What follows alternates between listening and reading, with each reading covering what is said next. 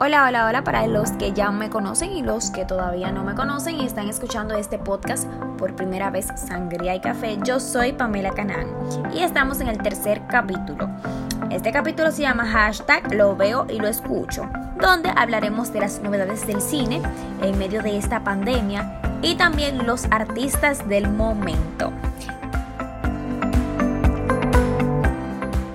El mundo del entretenimiento tal y como lo conoces hasta ahora quizás está a punto de cambiar para siempre, pues la emergencia mundial del coronavirus empujó al mundo del cine a un cambio muy acelerado que afronta casi sin, herramientas y sin presupuesto la más mínima planeación, con decisiones sobre la marcha y asociaciones estratégicas más o menos conscientes, el resto del 2020 y sin duda el año entrante también porque la verdad es que esto no está para acabarse eh, ahora, según los, bueno, lo que estamos viendo, será la prueba de fuego para una forma por completo inédita de comprender esta industria.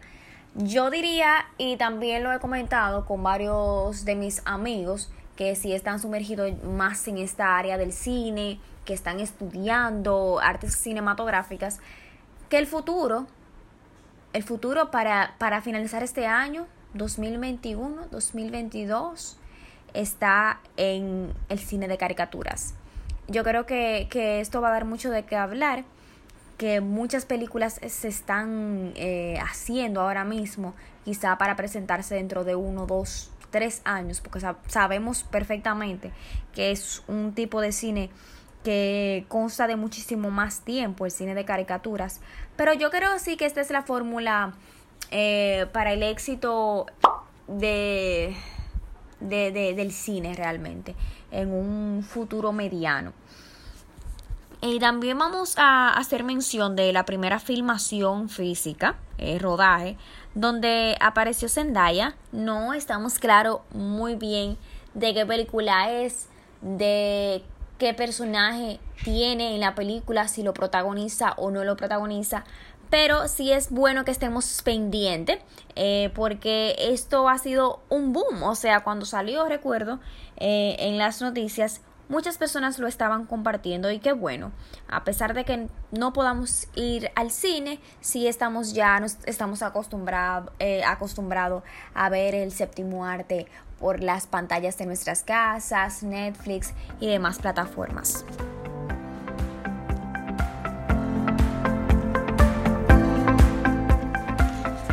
Señores, pero los que sí han sacado beneficio de esta situación, sin duda alguna, son los cantantes, eh, los artistas que ejercen el canto.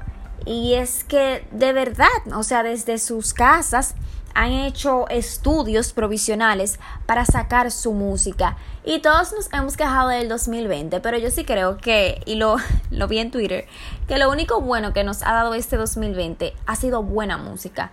Y la verdad es que sí, o sea, son hits eh, uno por uno, mes por mes, quincena por quincena, álbumes que de verdad han valido muchísimo la pena y yo sé que nos han ayudado bastante a sobrepasar esta cuarentena y este momento tan difícil para muchos de nosotros. No podemos dejar de hablar de Bad Bunny. Es un artista puertorriqueño, yo creo que todos en Latinoamérica y en España lo, conocemos por su estilo, eh, su forma de hacer música, su forma de hacer hits y palos en música. Eh, Bad Bunny comenzó primero con trap. Eh, un estilo que personalmente a mí no me gusta, no lo escuchaba, él tampoco como artista me gustaba tanto por el mismo estilo, hasta que hizo un cambio radical, diría yo.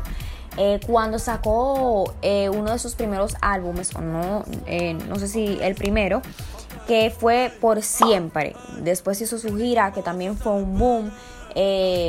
canciones, no sé, como muy apegadas al sentimiento, a las emociones.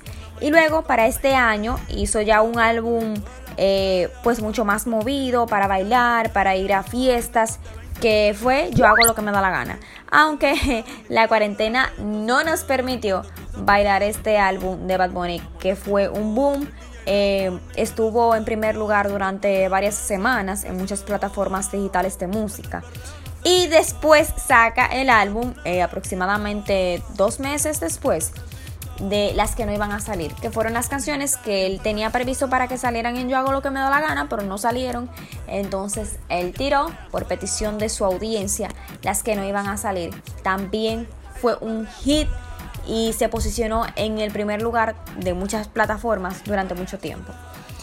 Obviamente, obviamente, en este top no podemos dejar a la Rosalía.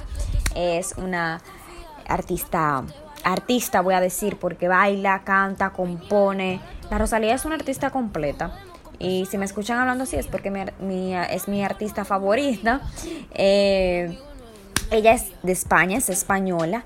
Comenzó realmente en su, en su país.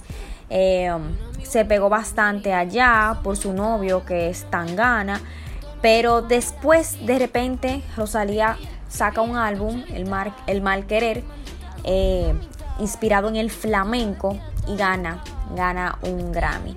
Creo que para su posición el, Grammy alternativo, creo que fue que ganó, eh, es la primera, el primer álbum de idioma español en ganar.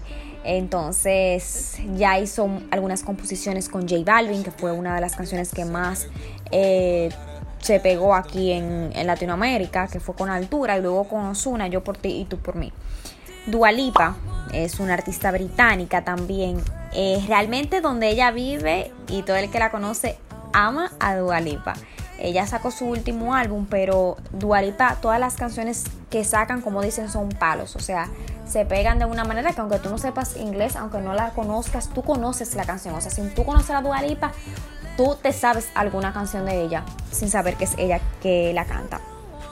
E, ella es muy, ella es jovencita, tiene aproximadamente de 24, 24, 25 años por ahí.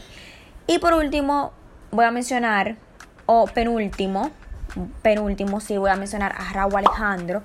Eh, comenzó como la generación joven de Puerto Rico, él es boricua. Y Raúl Alejandro, al igual que Dualipa, todas las canciones que ha sacado, no álbumes, pero sí ha sacado discos eh, de manera individual, o sea, solos, eh, también las ha pegado. Y creo que muchas de, las, muchas de, estas, de estas canciones que han ayudado a Raúl Alejandro, que se han pegado, creo que ha sido por TikTok, porque muchas personas en esta plataforma bailan y replican las canciones de Raúl Alejandro.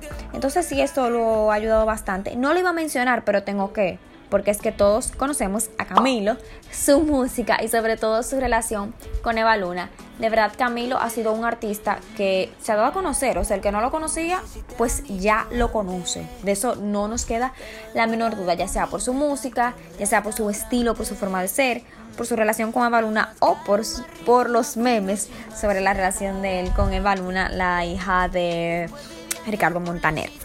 Bueno, hasta aquí ha sido el el podcast de hoy, el capítulo de hoy, hashtag lo veo y lo escucho. La verdad es que lo disfruté bastante, buscar esta información y conversarla con ustedes, porque es algo que me apasiona, me gusta muchísimo la música, me gusta mucho el cine y hablar de esto pues me siento un poquito más suelta porque eh, me interesa bastante este tema y disfruto mucho estas áreas del arte.